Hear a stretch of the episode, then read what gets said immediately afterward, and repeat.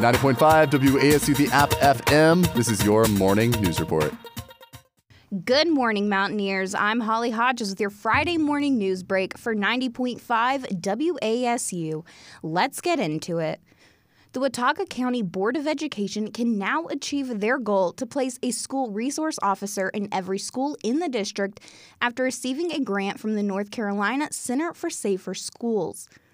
According to the Watauga Democrat, over the years, the school board has made it a priority to increase the number of SROs in Watauga schools. Superintendent Scott Elliott said he was proud of Watauga County Schools staff for working continually to find sources of funding. Elliott said, quote, with the latest grant, each school will now be able to have a full-time officer each day. End quote.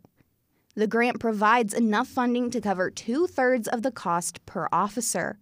The county commissioners fund the difference.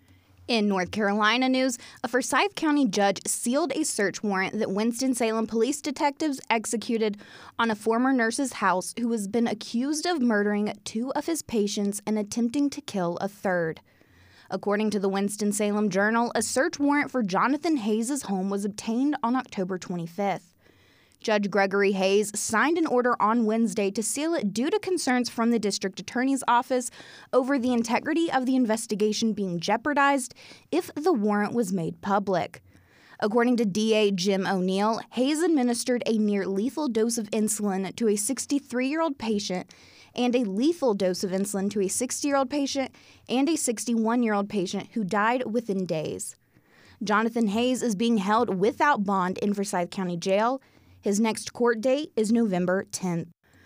On Wednesday, a federal appellate court said the Miss United States of America pageant has a First Amendment right to exclude a transgender woman from competing.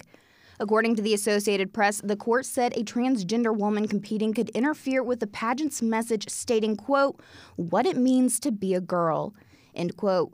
The ruling is in response to a lawsuit filed by Anita Green, who said the pageant violated an Oregon state anti discrimination law when they barred her from competing in 2019. The Ninth Circuit's three judge panel voted 2 to 1 in favor of the organization. After a lower court sided with the pageant last year, Green said the case raised awareness about discrimination against transgender people within the pageant circuit. Now, on to our sports report.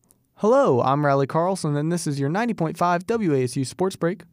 The App State basketball season is set to start on Monday at home against Warren Wilson College. The Mountaineers are looking to start the season off with a win in hopes of making the tournament again this year as they did in 2020. Speaking of basketball, Kyrie Irving has been put under a microscope as of recent after his latest Instagram post featuring a book with anti Semitic tropes. Kyrie later said he accepted responsibility, but he didn't fully apologize for the post. NBA Commissioner Adam Silver said Thursday he was, quote, disappointed in Irving after not offering a real apology for the post. In other news, the local Carolina Panthers hope to bounce back this week with a win as division hopes are still on the line. They play the Bengals at 1 o'clock on Sunday. And that'll do it for your sports break. Now on to the weather team for an update on the local weather in Boone. Today's weather is brought to you by Ray's Weather Center at booneweather.com. Be careful while driving this morning because it's going to be slightly foggy. This should clear up later this morning, but it's still going to be mostly cloudy today with possible rain later in the afternoon. Today's high is 60 degrees and the low is 49. For 90.5 WASU, I'm Holly Hodges.